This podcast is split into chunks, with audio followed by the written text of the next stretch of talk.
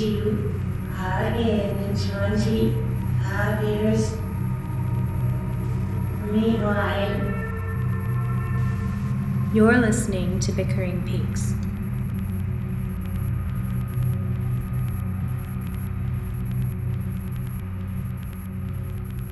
Welcome back to Bickering Peaks. Um, this is Aiden, This is Lindsay.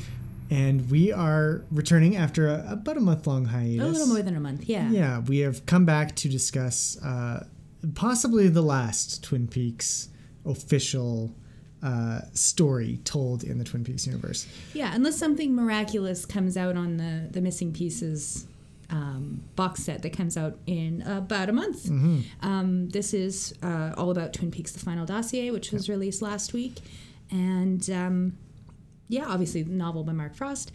So, but before we dive into that, let's talk about what we've been doing for the last month because it has been about a month since. Yeah, So, since what have you been up to, Aiden? Uh, a lot of stuff, but not much, surprisingly. Uh, no, just, you know, the usual uh, reading, writing, arithmetic. Arithmeticking. Yes, all three of them. uh, and yeah, no, just just enjoying a, a bit of time away from the series. Um, still checking in on Twitter and, and seeing all the cool stuff that's coming out. Um, you know, yeah, uh, we just passed Halloween. There were a bunch of awesome cosplay Yes. slash Halloween costumes. Very cool stuff. Uh, yeah. Obviously, with Kyle MacLachlan's Coop Loves costumes Yes. Mm-hmm. hashtag contest that was going on, um, which was won by the uh, the Lodgers Kate. Uh, from the Lodgers podcast, so uh, congratulations, Kate! She had a really great Naido costume that won. It was it was pretty awesome. So if you haven't checked that out, you should go back and look because it was really awesome. Definitely. and what about um, you, Lindsay? What, what have you been up to? I've been really busy with work on the 25 Years Later site. Mm-hmm. Um, we've been rolling out a lot of really cool and, and thinking of some really cool things to carry us through this long, dark, cold winter ahead of us. Um, getting involved with the Bookhouse Babes, Yep. uh, which all of this seems to have happened in a very short period of time, but since our last podcast. Mm-hmm. So, like the Bookhouse Babes and um, this new the Learn Lynch series on 25 years later, which is really fun, and some stuff we're going to be branching out with in the future with other series. So I've been watching Northern Exposure. hmm which you've been binging. I have been hard, binging yes. pretty hard because it's it's all the all the fun, um, uh, quirky small town, small town uh, stuff from America, Twin yeah. Peaks. Uh, with it, with a, a little bit of some supernatural dream sequency stuff, Yeah. but way more comedy and um, just f- a fun series that I've, I've fun been to really enjoying rewatching it because I haven't seen it since it was first on TV. TV it was it was a show my 90s, yeah. parents let me watch for sure. Yeah. Unlike Twin Peaks, which they didn't know I was watching. Yeah, So yeah. Um, and you've been yeah. getting sick, so Yes. your throat is quite hurting. it has been for the last week. Yeah. You sound much better now. This is Lindsay's improved voice. Yes, I hope it's week. it sounds a little gravelly. It sounds no, but not in a sexy way. like, so more like tortured gravel, like Yeah, a little someone poured gravel down your throat. yeah, that's but um, but but I'll make it. You'll manage. I'll manage. I've got my tea. It's cold outside. It's snowing outside. Mm-hmm. Yes. For those of you who uh, are not in northern North America, Western Canada, Western Canada, basically. Yeah, it's, we've got about six inches of snow out there or more. yeah. So yeah, winter has arrived, Yep. and we are full in full hibernation mode, but with a lot of stuff ahead of us. Yes. Starting off with the final dossier, and then continuing through the winter with our David Lynch, our look back at David Lynch, all of his films, all Mark of Mark Frost. Frost stuff. Uh, we'll probably do something for the missing pieces, or not the missing pieces, the Yeah, the uh, DVD, the, DVD. Blu-ray, Blu-ray release. The returns three, missing yes. pieces, maybe? Yeah. I don't know what's well, gonna be There's on gonna be some deleted scenes. I think so, Uh, there's also some behind-the-scenes stuff that Yeah. we we've got a small peek at so far, and it. So I think we'll do really some great. some special episodes coming up there. But Yeah. um, Yeah, and this is then- yeah, and then after that we're gonna see where it goes. But uh, I think we're going to be putting out uh, a schedule. yes, Aiden has done up an, a nice little schedule, uh, so we'll release them month by month so that uh, we had some interest from some of our followers who were uh, keen to watch what we were going to be talking about on Mm-hmm. our podcast. So we will release that for you guys so you can kind of watch along with us. Maybe it'll be like a movie club. We'll Yeah. like get together and talk about the movie, guys. Yeah. It'll be fun. and just you wait till we get to Fantastic Four. That's gonna be a humdinger of a discussion. let me tell you. Um, yeah, So anyway, do you want to talk about the book? let's talk about the book. Let's talk about the let's talk about the book physically first. okay. It's a book. It, yes, that is very descriptive. It's about half the length of the Secret History of Twin Peaks. I would say even shorter. It's well, I mean, technically, width wise, if you look at it on a shelf, yes, it's about half Okay. the size. Um, but there's only about 100 and what, 40, 180 pages or something. well, and and it's not as much stuff on the page. Like if you remember on the Secret History of Twin Peaks, I mean, the po- the audio book for that was like nine hours Nine in hours. length. This And is only three hours. Three hours, yeah. So, but that's because the Secret History was full of asides and photograph descriptions and it's very, very small typeface. The final dossier doesn't take that form. No. It is all from Tammy's viewpoint, with the exception of a few pieces that come in from uh, other sources, Yeah. such as Albert Rosenfield. Yeah. Um, and it's it's presented as a compilation document of Tammy's investigation into the lives of the people in Twin Peaks on Gordon's behalf. He was interested to find out what was going on with all these people. And so she did that. And it follows a fairly linear narrative. Yeah, I would say so. part. Yeah, yeah. It's true. Um, and it's it's interesting to see um well we can we can get into that in a bit but it's interesting to see who was included and who was not because Yes. there was quite a bit of in the secret history of characters that you know the, the douglas milfords of the world which were throwaway characters in the show that became central to the secret history of twin peaks right. um, while leaving some of the bigger characters like audrey bobby these other Annie. ones annie Yeah. completely undiscussed Yes. really Yeah. um, this picks up on a few of them leaves some other ones that i thought were very interesting uh, in the in the return and which didn't get any press here like lucy and andy and, and Right. stuff like that. There was there was a whole bunch of stuff going on there. So um, but yeah it's it's yes physically size wise definitely smaller. Narratively it's much easier to follow because it Yeah. is this this it's a single voice for the most part. Um, and she's telling her what she calls chief. So uh, chief gordon cole um, all about the, the the townspeople of twin peaks. Um, and so yeah it's it's easy to track it's easy to follow through and it's not at all a difficult read No, it's not. I think we both plowed through it.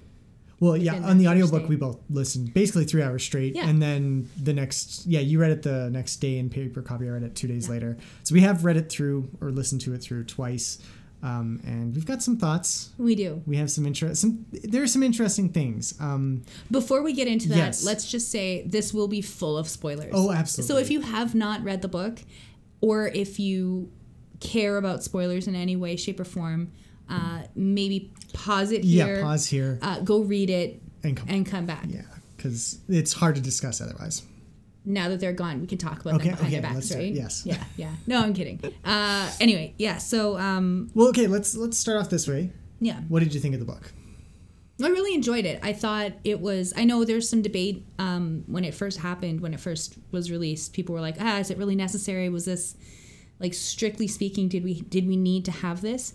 And um, I don't think we needed it. I don't think it added anything like completely earth shattering or with with one exception which which kind of cemented um, an interpretation of the ending of the finale of the return that um, that also uh, angered some people so I- i'm taking the view of this that it, that it is kind of like dessert you know but like a, a hefty dessert that, Yeah. that maybe if you really enjoyed your dinner Yeah, then gonna enjoy you the really enjoy the dessert and you'll dig in and you'll eat it all. But if if you were kind of full after you're not going to want to touch the cheesecake right? So that that's kind of how i'm how i'm looking at it. But i really did enjoy it. I, there were a few moments because i like i said we were listening to it on the, the audiobook and i was driving i was taking our car in for servicing and it was the first day that it snowed too. So i was white knuckling it. It took about a good hour to get to the the car dealership to have it serviced. And uh, there were a few moments of genuine like jaw dropping gasping. I must have looked like i was having a seizure or something from from the outside of the car. But uh so i mean it had it had great potential for that. I thought that was really well done. Aiden what did you think I I was not as enthralled. I think that's safe to say. We we talked about it that first day after we listened, and I it seemed quite as you mentioned it was unnecessary. Um, that doesn't mean it's it's not enjoyable or it's not good in its in its own way, but even just some of the the writing and some of the I don't know, just it, it was not up. The Secret History of Twin Peaks was a much fuller experience. Um, possibly because we'd been we'd been in anticipation for 25 years of what was coming. Uh, that the Secret History kind of like set up a bunch of interesting mysteries and added to the mythology and, and stuff. and led into the return as well, and it put you in that mindset, yeah. right? Yeah, we all wanted to know what Tammy was going to be like when we saw her, right? Uh, here because it doesn't have that that setup vibe, and it and it instead it feels like you know. Uh, Mark Frost is fond of baseball, so this is a closing inning from a from a, a pitcher who's frankly a little tired because it, it really didn't add it didn't either add new mystery or resolve old ones quite to my liking.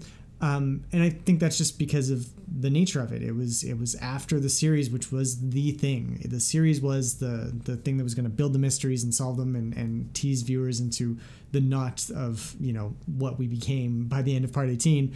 Uh, and here it's it feels like it's picking a few small pieces.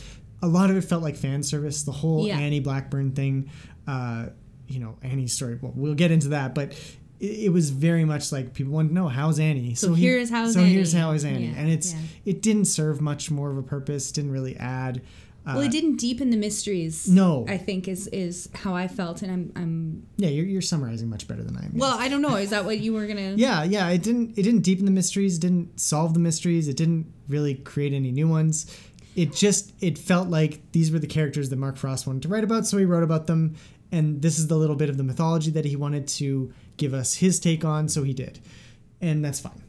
But I think also in doing that, it feels like it may have honed in on one interpretation of events, which that's what I was getting at when I said some people might be a little bit angry about it because it does seem to close some doors that that part 18 left open. Yeah. Um, which I, I kind of push back against that a little bit because I do feel like there is still a lot of mystery and a lot of possibility out there that the book leaves open. Um, but it it it answers certain questions in a roundabout way without directly like it's fascinating that it that it could take the finale of Twin Peaks, The Return, or season three or whatever they're calling it, and without directly addressing Cooper and Laura at the end of that episode, it still answers questions about Cooper and Laura, Laura, yeah. via talking about Norma and Ed and James and Audrey and it's it was an interesting way of doing it. I still think like I, I like your analogy, the baseball analogy, but I still feel like this is a good novel. I don't feel like it's necessarily a tired author. Yeah. So uh, yeah, I mean, I but I get what you're saying. It's it's like the Yeah. final piece of, of the final dossier. Yeah. It's the final piece, right? Yeah, and I, I mean, I, I I did enjoy it. I was very happy to read it, and you know the stuff at the end, especially when it gets into the Judies and and all Yeah. the the mythology pieces, um, added some some interesting takeaways, similar to how the Secret History did. Mm-hmm. Um, so yeah, in that way, it was very interesting. So definitely still recommend reading it if you are at all a Twin Peaks Yeah, fan. and I mean, uh, you're not. I don't think it's going to substantially ruined. I, I don't see the kind of reaction online that the Secret History had, where there's a lot of infighting and uh, people feeling very put off by it. Uh, it. It, I think this is the kind of book that people expected the Secret History to be. yeah.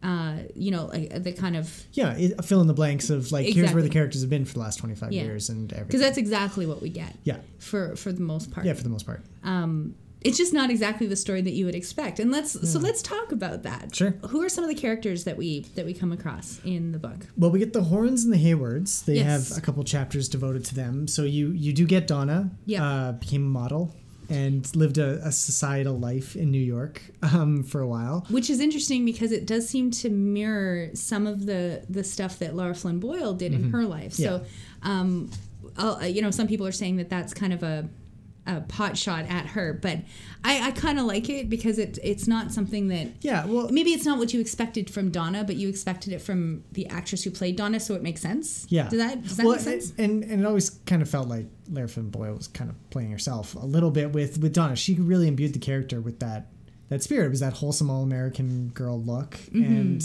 from there it progressed that she had this thing. I mean, the whole season two Donna where it gets a little murkier and she's got the sunglasses and Yeah. she's a little more uh, edgy. I would say that, and you know, you're my daddy. But that's- that Donna that's- aside, um, But that really, seems like it could be a, a New York fashion. that's true. type. It's true. No, um, the the character that you know, even Moira Kelly's portrayal was basically uh, an homage to Lara Flynn Boyle's. Yeah. homage is not the right word at all, but uh, you know, she was just mimicking what Lara Flynn Boyle had done, Mm-hmm. um, and she did a great job. And I, in some ways, prefer her performance. But yeah, so the the character that we get in the final dossier is that Lara Flynn Boyle uh, continuation. I would, Yeah. I would say. Yeah. Um, and it's interesting, you know. Yeah, she goes. She becomes a society woman. Uh, she marries She gets married. yeah, then, they spend their days in Cape Cod, and, and then she, you know, of course, goes into falls into drugs and alcohol, and she has to go through rehab and Yeah. everything. And then, but eventually, it's really sweet where she winds up. She winds up back with her father, Yes. who has estranged from uh, Eileen. Well, they've divorced. They've Eileen, divorced, yes. Eileen, and and Doc Hayward have divorced. Uh, Tammy is not aware of the reasons why, but she pieces together that something had to have happened. Ben Horne eh, was involved in some way. yeah. So, and we know we Yeah. saw what happened there, but uh, Tammy's none the wiser. So, um, and, and Eileen, we we find out about Eileen that she passed away Mm-hmm. uh, a number of years ago. Uh, Harriet is a pediatrician now, living outside of Seattle. Uh, Gersten, who we know suffered. Um, Yeah, a lot in the return. She was uh, uh, what's it? What was his name again? Steven. Steven uh, Burnett. Steven Burnett. Yes. Yes, yes. Uh, Becky's Becky's husband. yes. So they were paramours there, Yes. and they were both very high. The last time we saw them, when she uh, she was in the woods, terrified after So a we, we kind of find out about how that started, and and the the implication being that her her parents' divorce probably set her on a on a path, but also the stress of being a, a grade chi- A yeah, student prodigy and- yeah, yeah, yeah. so it was, yeah, it was an interesting segue because sad but interesting. yeah, Yeah, but it, but it did fill in that gap between you know what we saw in the return where Mm-hmm. you know she was coked out of her mind or something, and you know the piano playing, uh, "Get Happy" Yes. from uh, from the season two. So yeah, it, that was an interesting little one. yeah. Um, The the Horne family also Yep. suffered uh, a divorce, which we knew about from. Uh, from obviously from the return, Mm-hmm. we learned a little bit more about Audrey that she she has not been in a coma the entire time. not the entire time. No, she was in a coma for a few Yeah, weeks, a few weeks month or something. maybe, Yeah. and then woke up, uh, discovered she was pregnant. Yes, gave birth to Richard. Yes. and became a full time mom, but also studied. She opened up a hair salon. Yeah, she got well. She got her GED and a Mm-hmm. degree, and then opened up a hair salon, which she closed uh, four years ago or something, in order to um, treat herself. It's it sounds like maybe she's in a mental institution or some kind of psychiatric facility. or she's just gone off on her own. It's, Yes, it, it's he leaves us ambiguous. Yeah, very open ended. Think- Tammy has not found Yes. uh, her whereabouts. No, and I, I did like that very much. I thought that was, you know, that was one of the great mysteries of the return was when we see Audrey cut away to the white background, Yes. the mirror. We're like, what the hell's going on? And We don't get an answer here, but it plays into the fan theories that we're going along there Yeah. anyway. So, Yeah. um, again. And that and that's part of the reason why I didn't like it at the same time as I enjoyed it was it kept the mystery alive. That's great. Um, but then why write about that aspect at all? Uh, if you're just going to basically give the fans the exact same theories as what they've already been peddling. Well, and maybe we'll get to some of that when we get to the end. Sure. Uh, some of the other characters that we discussed, uh, we find out what James was up to. You know, getting into some trouble Mm-hmm. Some down trouble again. Mexico way Yeah. with uh, some gangsters. That Yeah. Tammy doesn't seem all that impressed with James's. ability to smarts, yeah, I guess. no, and that holds up in the the return as well. Um, and then Ed and Norma and their story Mm-hmm. uh, intertwined with Dr. Jacoby's. So we learned a little bit more. Some of the the best parts I thought were Jacoby and Jerry Horne's chapters. Yeah, And that was where I really felt that Mark Frost was Yeah. shining because it was, uh, you know, the, the, the 60s counterculture You know, background yeah, that you yeah, get from these two characters uh, are very similar in a lot of ways, but on totally different tracks. So you find out how Jerry. How Jerry got into his medicinal marijuana, marijuana, business. business. Yeah, Uh, you find out that he's a an audiophile who worked with uh, Neil Young to build this uh, speaker, speaker system, system on the lake. on the lake, Yeah. which sounds amazing. Like I would love to sit out in a canoe listening to Bitches. Brew. That'd be amazing. But yes, it caused maybe a small avalanche at one point. Th- these little stories that kind of get Mm-hmm. colored with. Um, with this kind of information is really fun and doesn't play into any greater No, um, it's just a filler. it, it is Yeah. it is filler but it's it's nice it's interesting um, we do get uh, we can talk about annie i suppose is, is the big one that everybody wanted to know yeah, about. and and she does get her own uh, chapters Yes. uh, devoted to her. So first of all, there's her background. So Yes. it was always very confusing. How is she Norma's sister? Yeah. They're, have a pretty big age difference and everything. So it turns out that they are half sisters. yes Uh, norma's dad was, a bit of a horn dog yes, he was stepping out across uh, downstate. Yeah. I guess. So we find out that Vivian, who is the Norma's mom from the series, is actually her stepmom. Yes. And that Norma's mother is uh, Ilsa had- Lindstrom, yeah. who had died. Yeah. Uh, but Vivian is is the stepmom, and Norma never apparently never told anybody that this was her stepmom. Yeah, just introduced her as her mom, even though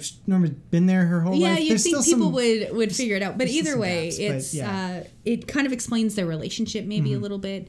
That that it's kind of acrimonious. Yeah, and actually, But- Vivian gets a whole chapter devoted to well her exploits almost as well. it's not yeah. Mm-hmm. it's still part of annie's chapter but it's it's you know how many times she was married and kind of a gold digger uh, social climber who just wanted money and prestige and whatnot and eventually gets this Yeah. through i think her fifth or sixth Yeah. marriage right but but it's through this this process of of finding more husbands and more husbands that Annie is introduced to what sets her off on on her troubled path um uh, sex, uh, attempted sexual assault by one of Vivian's husbands. Yeah. that that's the reason why Annie attempted suicide apparently.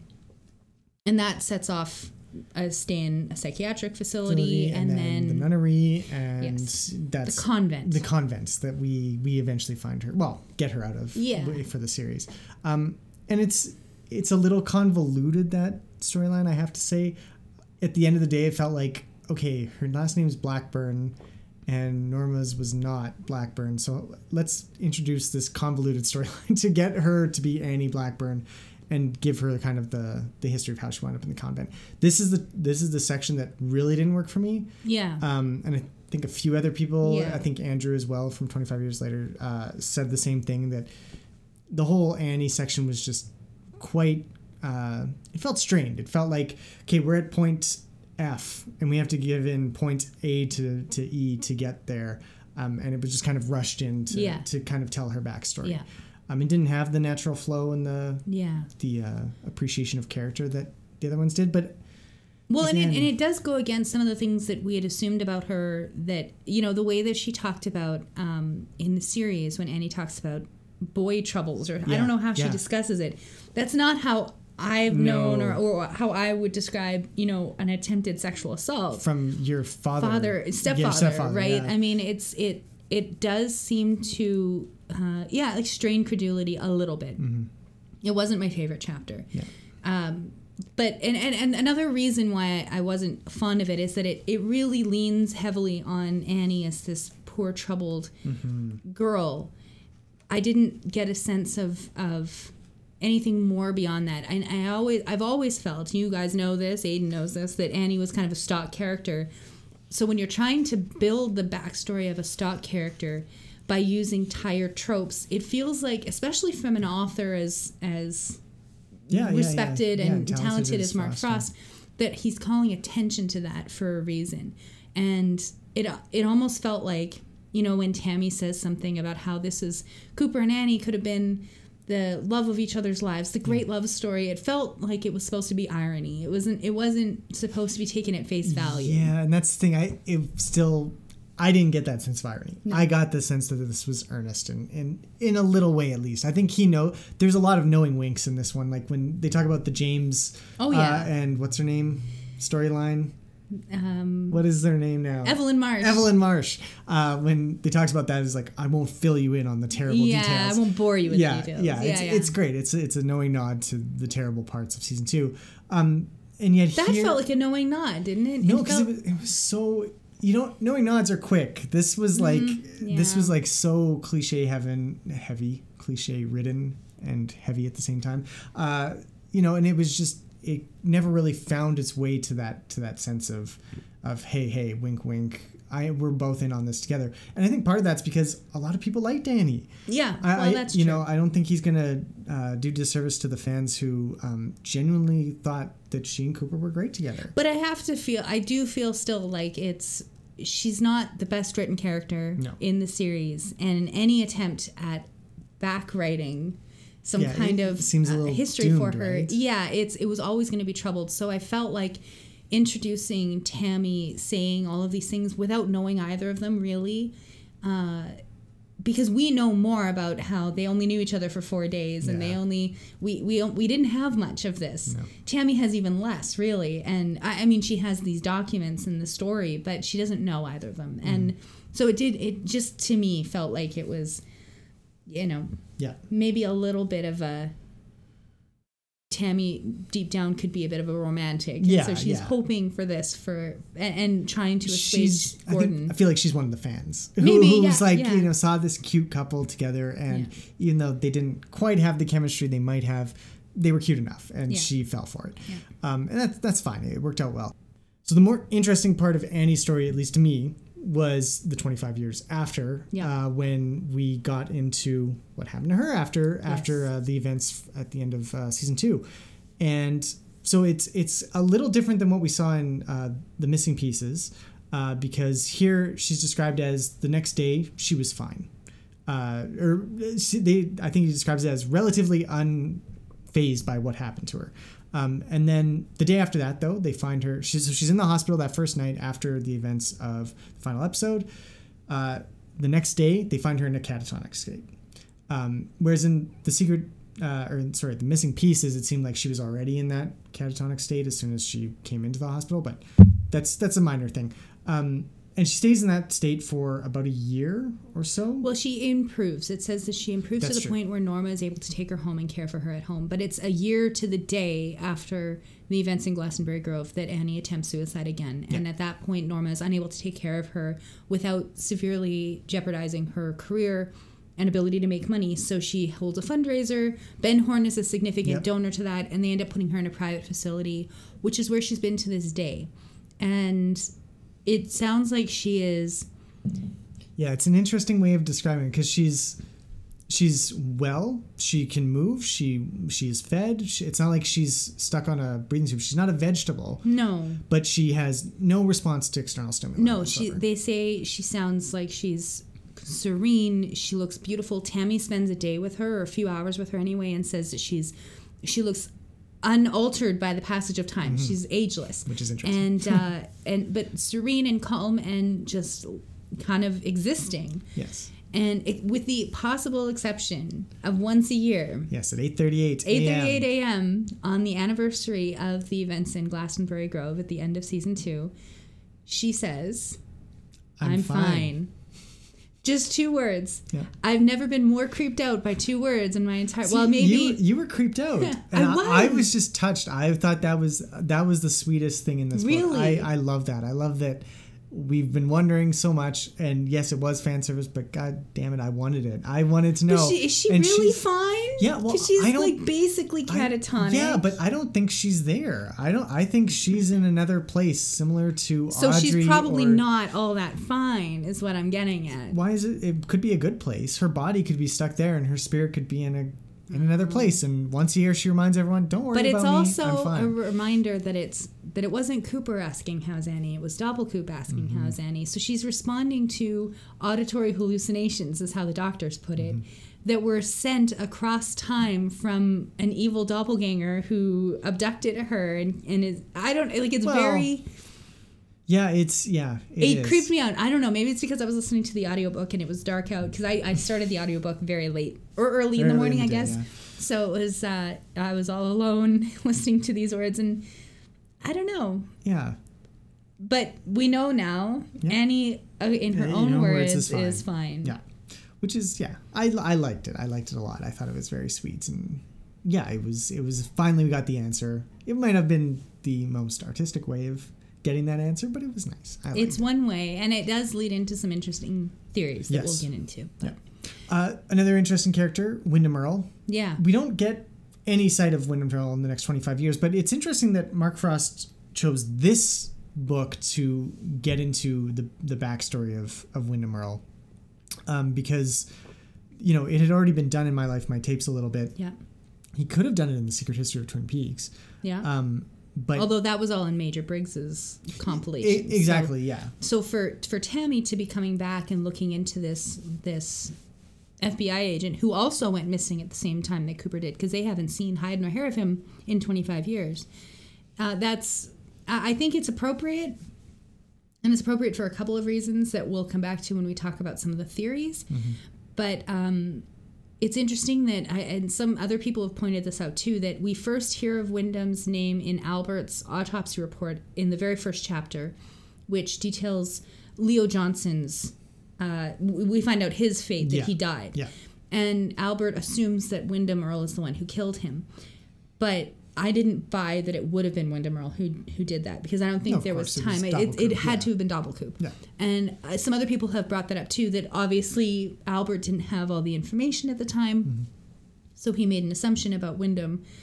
So to come back to this story and to have it be um, it's interesting because it's different from from the other even from what we've seen in the show from what we heard in my life my tapes it's just another version of the same story that we've been hearing ever since cooper introduced windom earle Yeah.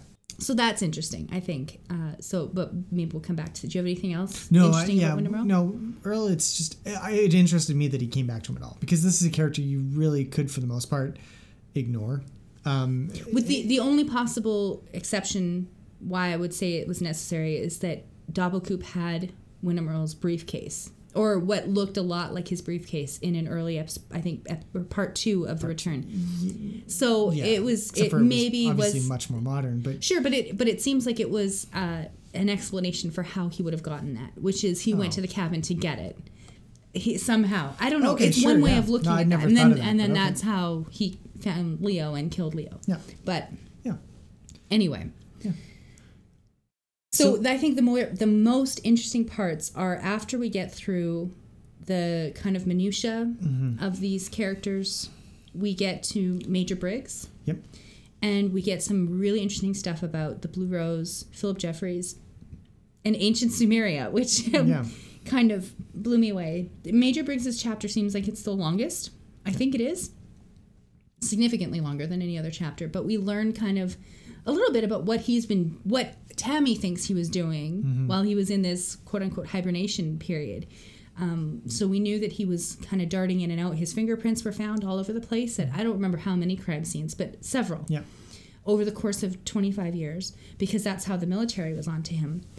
So it leaves open this question of of what was the purpose of him leaving this space where he seems to have been ageless himself.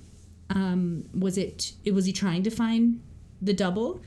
Was he trying to find someone outside like Ruth Davenport and Bill Hastings who could help him um, figure out what was going on?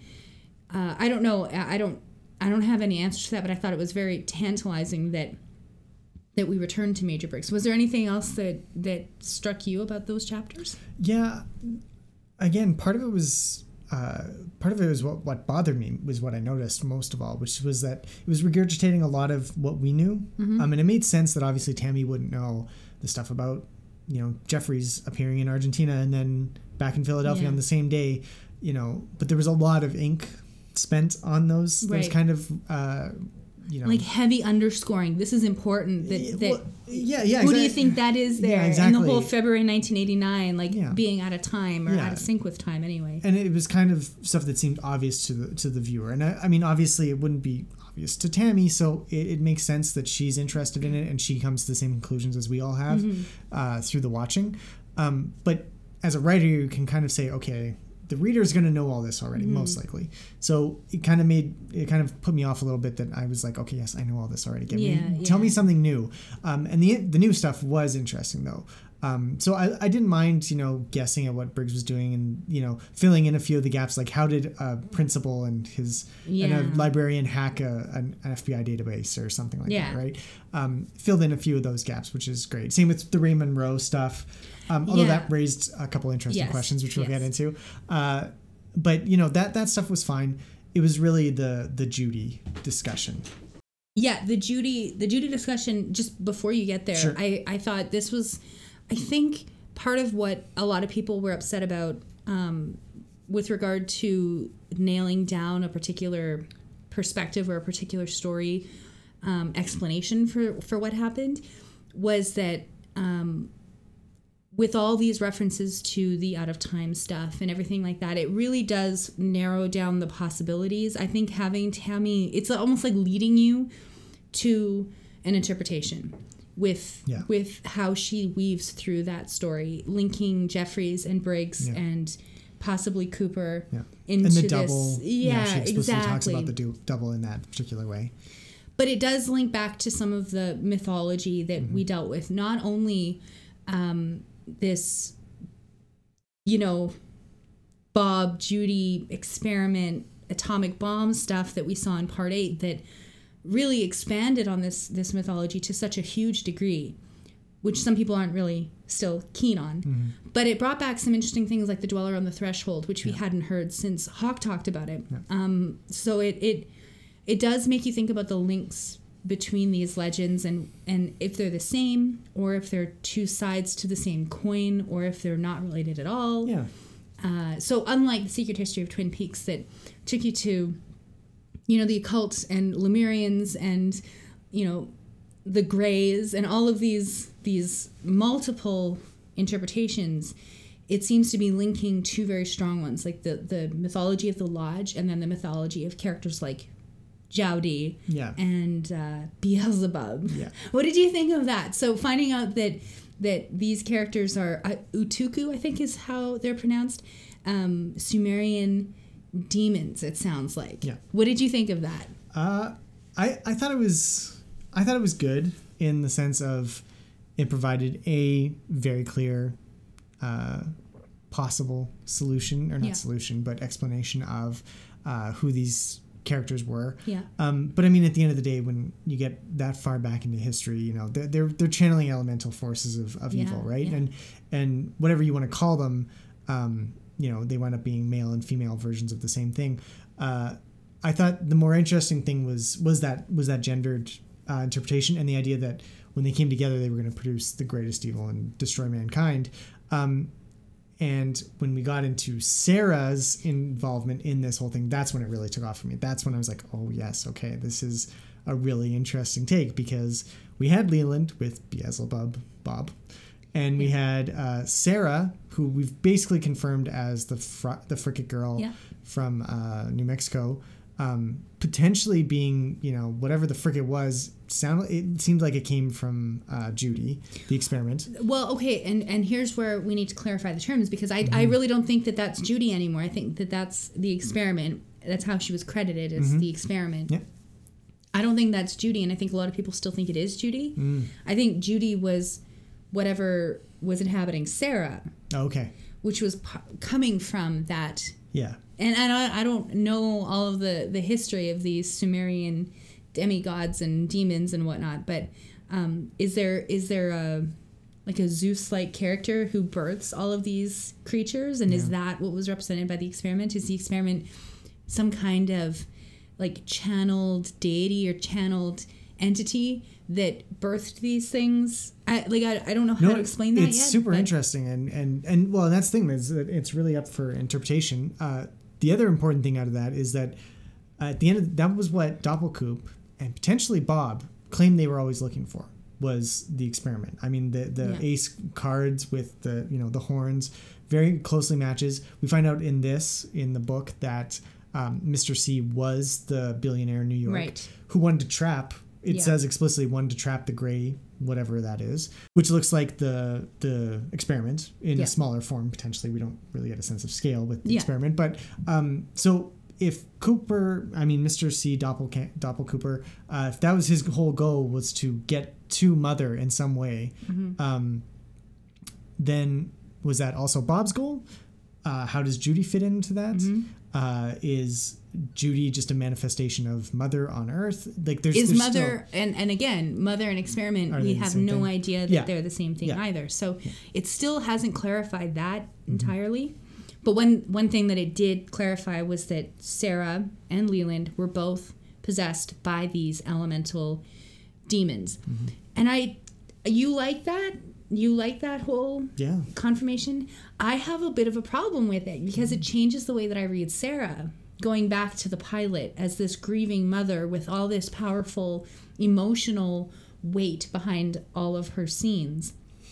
Well, Now that's been removed because she was possessed by just like Leland. We, and it- the first time you watch Yeah. it, Leland is in the exact same boat. That's what's kind of amazing is that they're so similar. In some ways, Leland takes on a more feminine, if you want to call it that, kind of approach to, to grief, and it's it's tears and it's very out outgoing and outshowing. and whereas Sarah's kind of a little more buttoned down.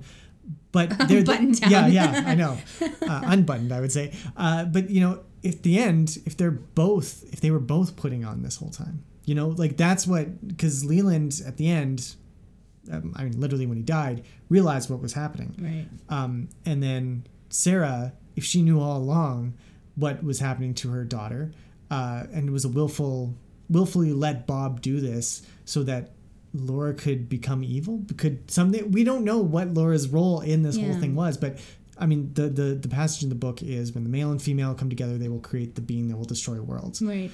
But instead, they hit Laura, who Yeah. in some ways seems to save the world. And it looks like Cooper was going for this too, uh, to help Laura save the world. At least that's my still interpretation of the end of the return. So I thought it was really great because it added it added one it added enough clarity to say if you want to look at it this way, here's a way you can look at the characters and it'll it'll work out. It'll make enough sense for someone like me at least. But it almost added too much clarity, in my opinion, that towards that one interpretation mm-hmm. that I mean, it, it. I don't like Leland anymore just because he was possessed and wasn't in control, or was in control but was unaware of his control, or whatever. Like, he's very complex as a character, mm-hmm. But I don't like him. I don't feel sorrow for him. No. Whereas I've been feeling sad and sorry for Sarah all of these years, and now all of a sudden, well, but and, and I know, new and that's and of course that's that's something that art is going to do. It's going to challenge you to come up with these Mm-hmm. and and challenge your own perceptions of what you've seen. But um, but I feel like this is. It was enough to have you know.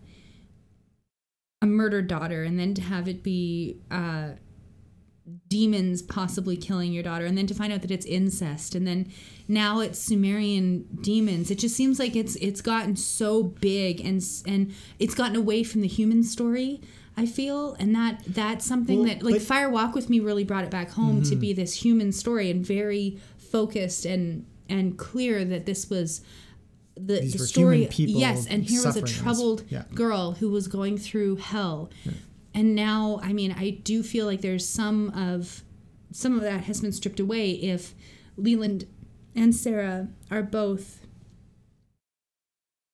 possessed by or whatever by ancient demons. And if if laura was their creation then she's not fully human either. And so it kind of cheapens it a little bit. If all of this Well- stuff like like we were saying with part eight that if she was sent to earth to be um, the healer of all things which is what it seemed like at the time then all of that was gone through for nothing i don't know it just it, it's something i'm still grappling with Yeah, no. See, I'm, I don't have any problem with it because I think the more interesting thing is the fact that the snippets that we get of Sarah in the Return, she's she's not an evil, all-conquering goddess. You know, it's not Yeah. like she was this. She's not. She might be Judy, but I don't feel like she is because just because she has a, a darkness when she opens up her face. We don't see her harming anybody except for the dude who deserved to get harmed. Sure, so, you know, like. I, I still feel like there's still enough ambiguity there that you can read in you know whether they were possessed or I, I- prefer the term influence. That's kind of how I Yeah. view Leland's character, Yeah. especially uh, in Fire Walk with Me, is that he was influenced by Bob. There, Bob was the voice in his ear telling him, "You should go rape your daughter now. Like Yeah, do yeah. that for we'll both enjoy it," kind of thing. And Leland gave in and did it right every time. Right. But you know he could still control it, um, and he chose to do the things he did. yeah I feel like it's the same for for Sarah. She she chooses to drink every day, Sure. uh, because that's her way of coping. Um, to and the voice a in human, her head. That's a human And response. that's a human so response. It, I, I see what you're saying that that there's still human and a human aspect to Sarah, just as there was a human aspect to Leland. Mm-hmm. And then these influencing uh, creatures, which comes back to that interpretation that we first heard in the Counter Esperanto podcast about uh, the, f- uh, the Secret Diary, when when they talked about how Bob kind of acted as a trickster figure, maybe who came into the world um, and would influence you to do bad things. Yeah. Not that they were Bob's desires, but he would just lead you to what you wanted to do anyway.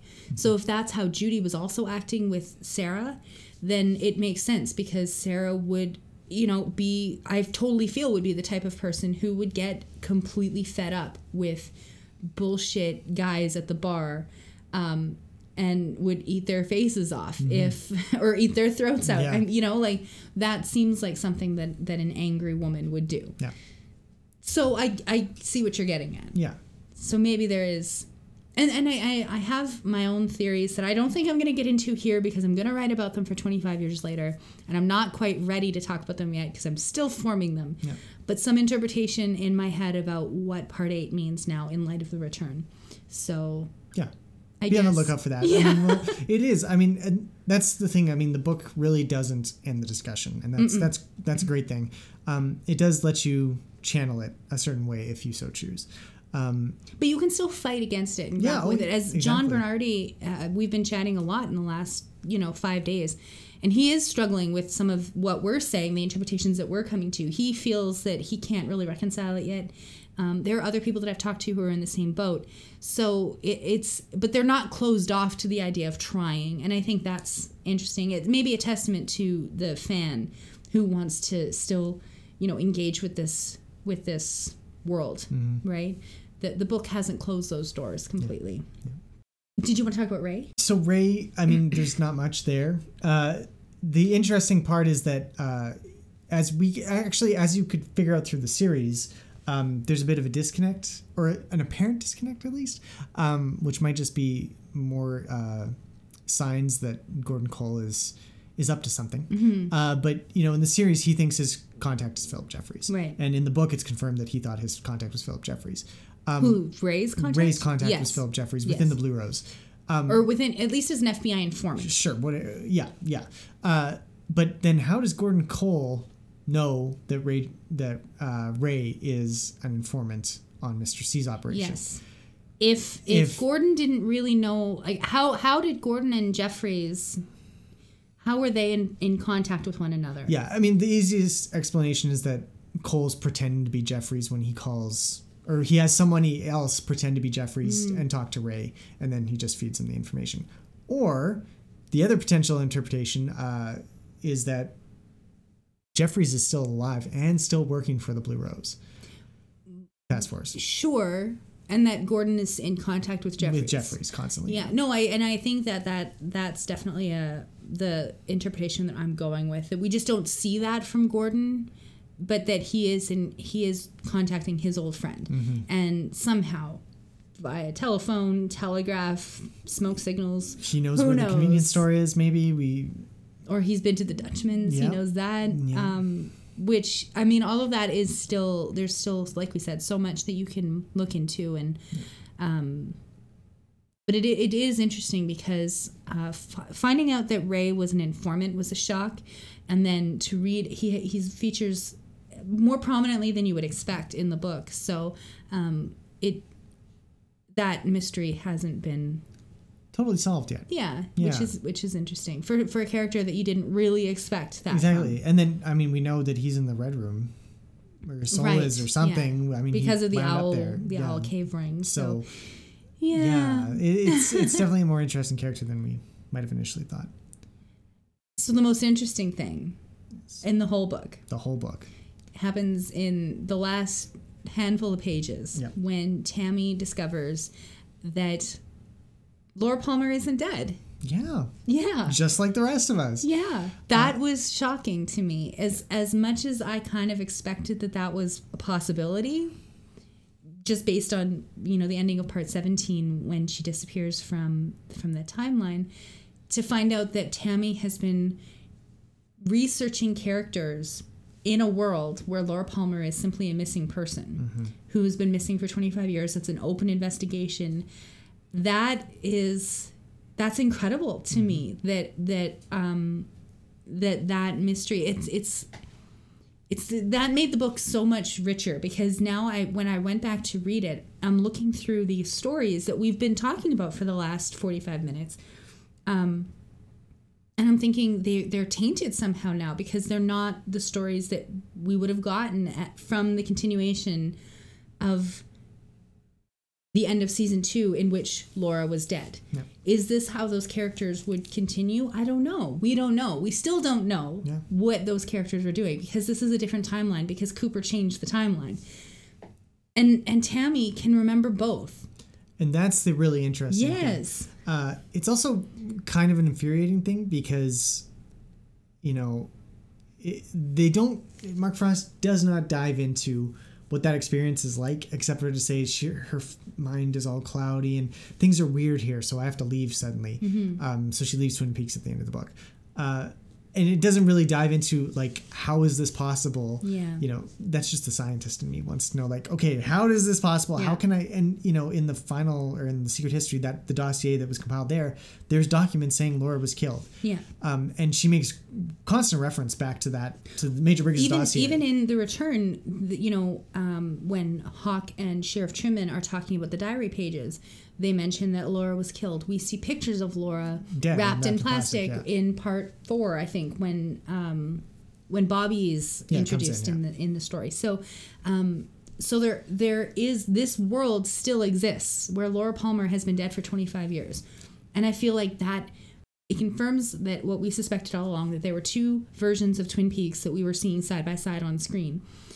Picking that apart is going to be interesting, Well, and I don't know if does it's possible. it? Like, no, I do. I think it I, is. I don't think it is i think the series like if you're looking for a smoking gun of someone saying laura was missing as opposed to laura died i don't remember anything no like that in the no, series no there there isn't anything like that. But but there is evidence for for different Well- timelines existing side by side. Part seven with the diner and the episode when they're in the woods, and you see all the different versions of them. You know, coming to together. Jackrabbit's palace. Sure, and and that that is some evidence. I think in a court of law it would be considered quite Okay. circumstantial because it's not it's not a clear indication either way. But it does. This book definitely raises that specter of okay, the things you've been reading, seeing, and reading in Secret History of Twin Peaks. Some of them might be from, let's say, Prime Universe, and some of them might be from the alternate universe where Right. Lauren didn't die. Um, and that might that in my mind goes a long way to explaining the inconsistencies in secret Of history it does. especially Yeah. um, Which is what we talked about. Yeah. We talked about that in our Secret History episode a year, year ago, yes uh, and it's something that's been brought up a lot in the last year, and especially after episodes or parts when things like that happen, Mm-hmm. after part seven, for example.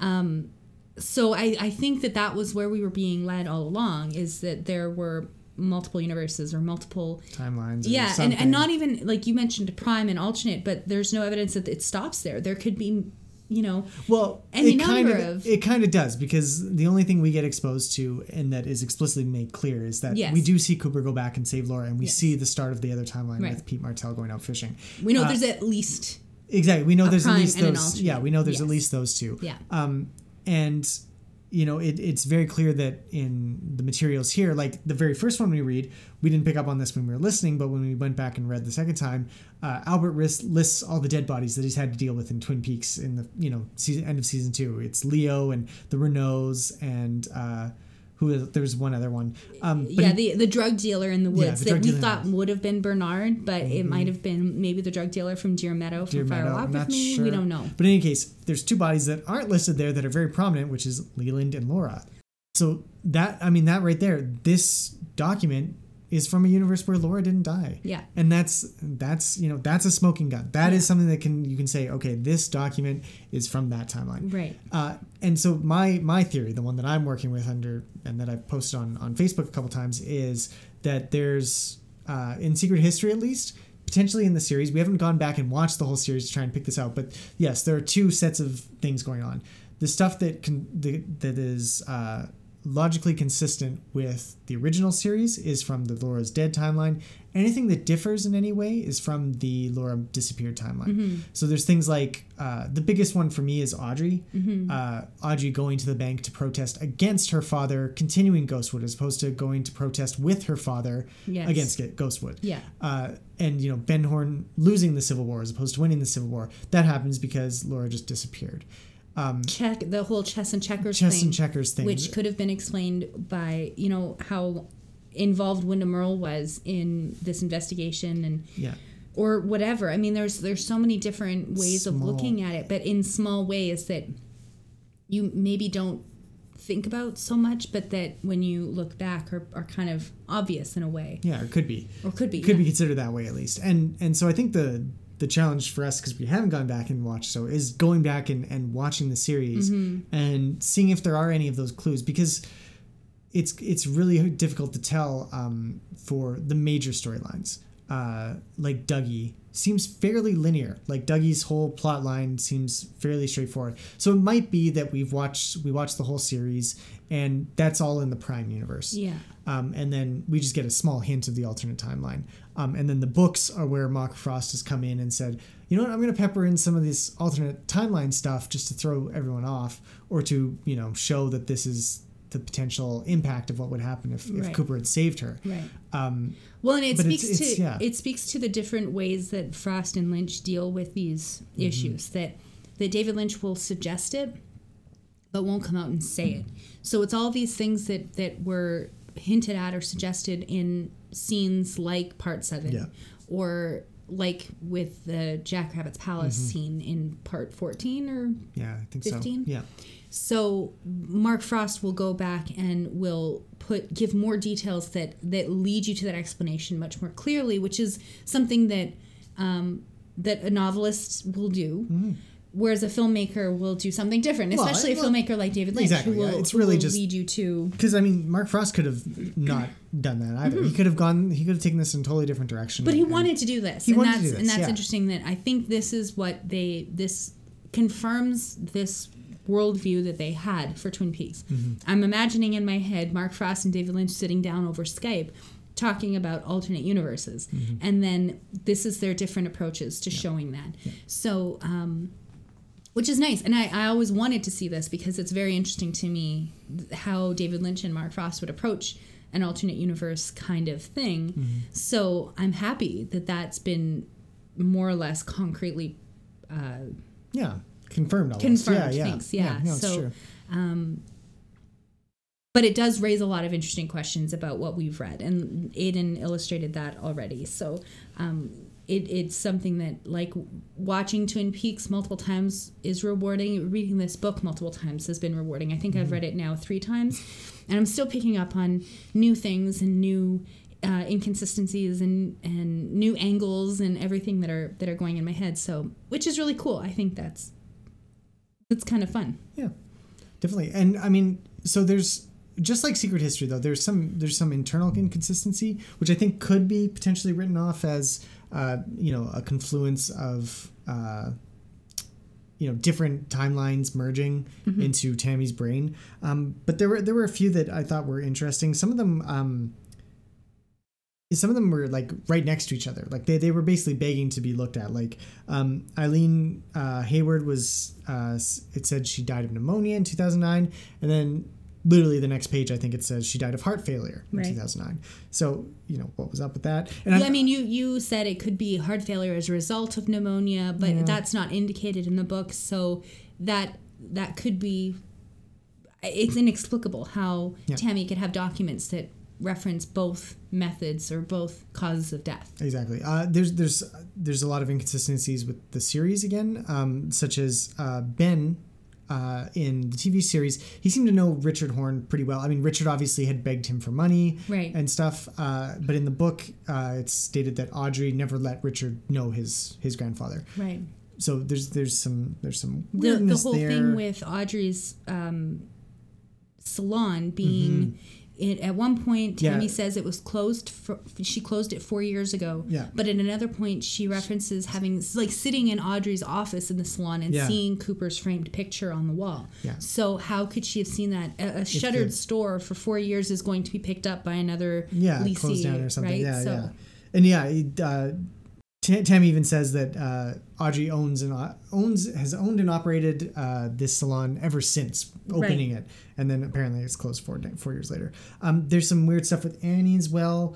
Um, she's described as being born in 1973, and then she's described as being in her 20s when she meets Cooper, which Yes. would mean that they met in 1993 at the very earliest. Yeah. Um, which obviously doesn't line up with either timeline as far as Right. we can tell. Right. Um, unless possibly the Laura's disappeared timeline, Cooper comes later for some reason. Well, and But and that doesn't make much it, sense. It could be. I mean, the other um, inconsistency there is related to Windom Earle's timeline and, and Mm-hmm. his interaction with Cooper, which seems to have started in the early 80s. My Life, My Tapes suggests it happens in the 70s, but we can maybe disregard that as not as uh, quote unquote canonically sound. Plus, they even kind of he even kind of retcons it here. Uh, when he says that, oh well, we, the the tapes from there were transcribed by Diane, and obviously we can't trust Diane anymore Right. because she was a tulpa. Well, and time. she modified and Yeah, changed uh, things. Retger, no, um, modified and redacted a lot of the material. Yeah. is what he says. Yeah.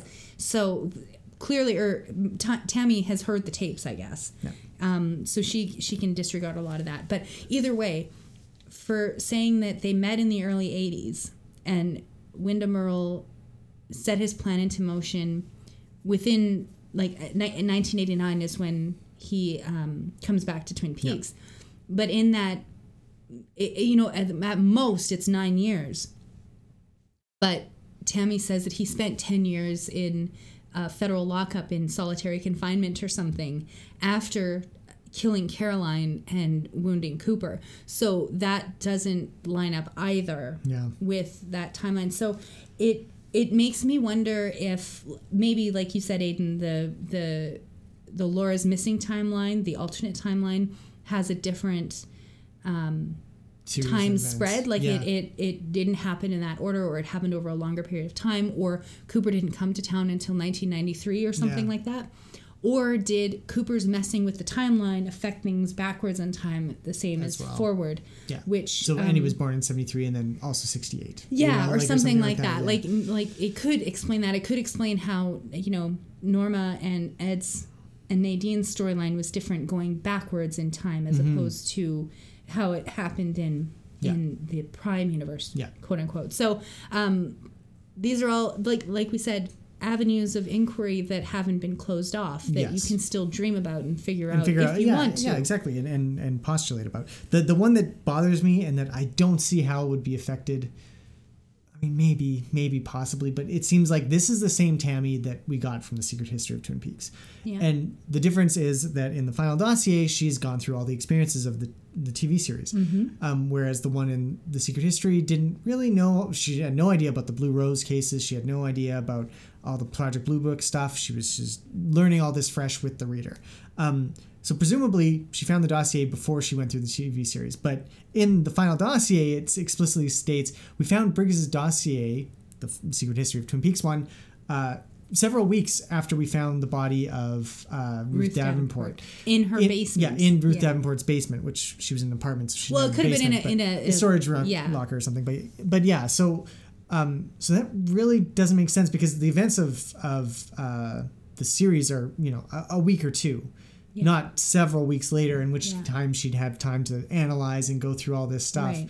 Um, and the the Secret History of Twin Peaks explicitly said it was like June, July sixteenth or something. 2016, yeah. 2016, which is before the events of the return happened. So, so there's even two timelines that we've seen going on Yeah. with regard to these books. Yes. Um, Which which could I mean I guess it could still be explained as you know uh, in one universe Tammy didn't get assigned to the Blue Rose case, Mm-hmm. whereas in the the disappearing or one of the other timelines she did, and so in this one she has access to all that information. In The other one she didn't, and we're actually seeing the merging of not just well, and that's the interesting thing is because the book and the books especially seem to have information from both timelines. We haven't Yes. confirmed that about the the TV series yet, Right. but if they do are, are we as the reader kind of you know looking opening the schrodinger's cat box and finding both a dead and a live cat at the same time? right. um, it's it's really interesting to, to kind of figure out or, or try and surmise what's going on with in Tammy's head in this case because either she knew about everything beforehand or she didn't and here it seems like maybe it's both. Well, and even in instances where she says like Eileen died of heart failure, and then the next page she says she died of pneumonia. Donna left immediately after Miss Twin Peaks, and on the next page she left upon graduation in 1992 or 91 or whatever. So I mean, she's internally consistent within you know 200 words of writing. which could be explained that she you know she was writing all of this in one day and she was tired and and whatever but i think there's her mind is playing tricks on her because mm-hmm. she has memories from both timelines. Yeah. or she at least has the secondhand memories that she learned from yeah the original timeline perhaps Uh, yeah and- or from people who experienced the original Yeah. timeline like albert and gordon who had explained things to her. So that's how she knew some things and not others. and then the documents that she's researching fill in the opposing conflicting information. Yeah, and that that was the expansion of my uh, weird theory is that some of the documents, you know, confirm with the original universe and some don't. Um, and my interpretation of was that was that documents written by people who had who had literally crossed over between the two timelines, um, their their knowledge of the original one would have remained in place even as the alternate one kind of came over.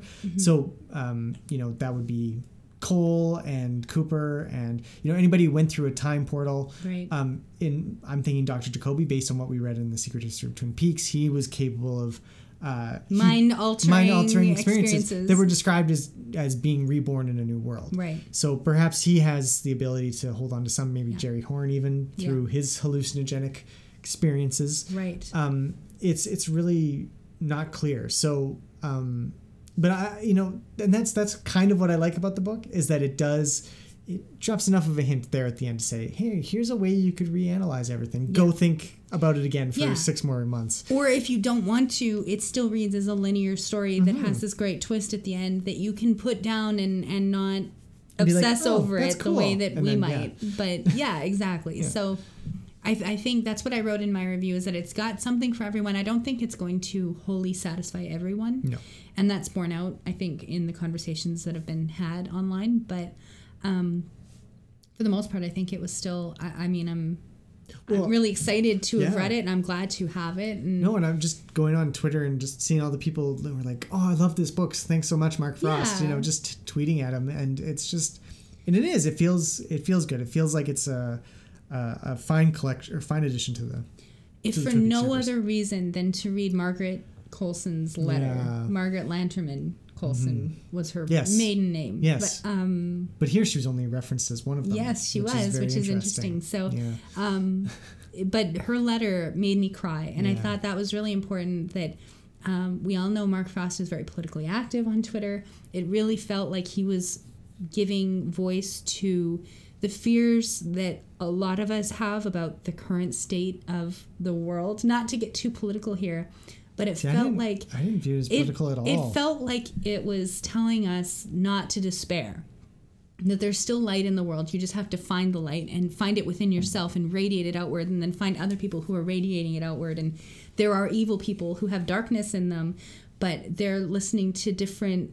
They're they're tuned into something else. You know, mm-hmm. find the people who are tuned into the light and and then use that because the, the the darkness is here but light always follows the dark and i thought that was really poignant and it felt like a nice message to have um, especially in these troubled times so that's that's how i interpreted Mm-hmm. No, it and for it, sure, it felt very nice yeah. too. No, and I- especially I, love that passage too. It was just beautifully written, and, and it felt like Margaret. It, you Yeah, know. it did. And that, that was one of the things that really struck me was, um, you know, when we got into the series the first time, um, and we really couldn't. We all, at least I had the habit of saying this is very much David Lynch work. All the Right. Mm. weird, quirky characters, those are Lynch characters. But a lot of them feel like more Mark Frost characters after Mm-hmm. going through all this. Like Albert um, on on Twitter, uh, I saw Mark Frost say, "I wrote Albert for Miguel Ferrer." Yeah. Um, they were old friends. character. Yeah, Yeah, yeah. yeah, And, he, so- and he, that was his character. Even though, I mean,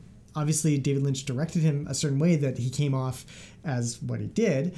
Um, although I don't know if he was actually directed by him in those episodes, but you know, David Lynch had a hand in it. But this one really reinforced just how much of Twin Peaks was Mark Frost's creation for Yeah. me. Um, and yeah, Margaret is the same way. Um, I think even to an extent, Cooper. even Oh, yeah. You know, Cooper even is kind of like David Lynch on steroids and turned into an FBI agent. Um, you know, Mark Frost's uh, fingerprints are all over him. Yeah, and I think that's that's really underscoring why we as Bickering Peaks want to go into this world and kind of examine David Lynch's film output in addition to what we've seen. Mark Frost has done a lot, books and TV and film.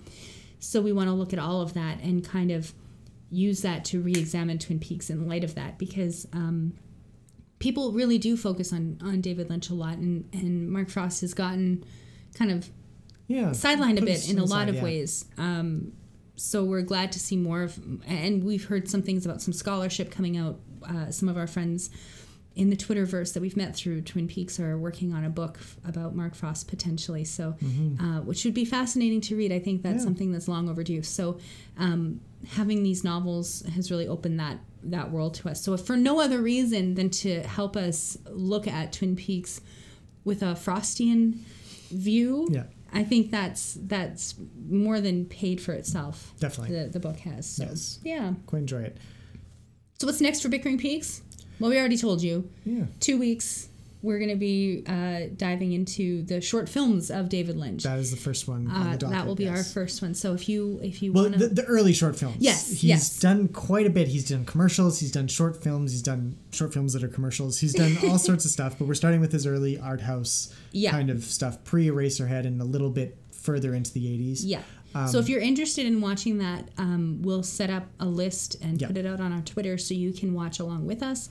And then uh, bi-weekly or fortnightly, I don't know how you want to. Does Yeah. bi-weekly mean every two weeks Every or does it mean weeks. twice well, a week? that's what our mortgage is. So I'd hope it's every two weeks because if it's twice a week, we're in major trouble. Yeah. But yeah, and uh, actually, interestingly enough, uh, Mark Frost's first writing credit was actually on Six Million Dollar Man. Uh, in 1976, I think. So Was it that early? yeah, it was that Or early. 78, I no, it was before Eraserhead. Oh no, you're right. Yeah. Yeah, which is really interesting. Uh, so we're gonna take a look at. We've got that episode. We're gonna watch that, um, and I think that'll be a nice because I think we're gonna be able to pace them pretty regularly back and forth between the, the two creators. So Mm-hmm. um, it'll be nice to to get because you know Frost was working in TV for the most part, Yeah. uh, especially early on. Um, so you know it'll be nice to get you know we'll have. Eraserhead, and then we'll have you know a made-for-TV movie Yeah, that Mark from- Frost had done in Uh-huh. or yeah, a, major 79 like a. CBS series, you know, or whatever. So um, to have that kind of balance off each other will be Yeah, a nice be- way to. yeah to go back and forth. So, But um, yes, like I said, every two weeks we'll be putting out episodes, not every week, Mm-hmm. and uh, we really hope that you guys will will tune in along with us. Aiden will send out our schedule for the month of November, maybe in December Mm-hmm. probably as well, December as well. Yeah, so that you guys will have that if you're interested. yeah. Um, so I guess yeah, this is us signing off for Twin Peaks for now. Yep. We'll come back at you when the box set is released and uh, we've, just before we've perused all the the juicy insides. Yeah, um, but yeah, and, thank you uh, for joining us once again. Yes. uh, follow us on Twitter, hit us up on Facebook, uh, shoot us an email, and yeah, let's we'll keep the especially discussion if, going. especially if you have interesting insights into Yeah. final dossier that we didn't cover. Yes, Um, please. we would love to hear you know theories or um, insights that you have. Definitely drop us a line.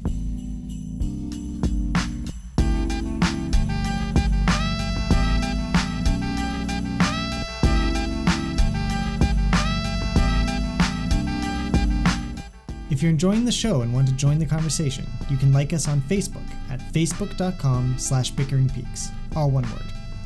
You can also follow us on Twitter. That's at Bickering Peaks. Or you can head over to iTunes and leave us a review or comment. We'd love to hear from you.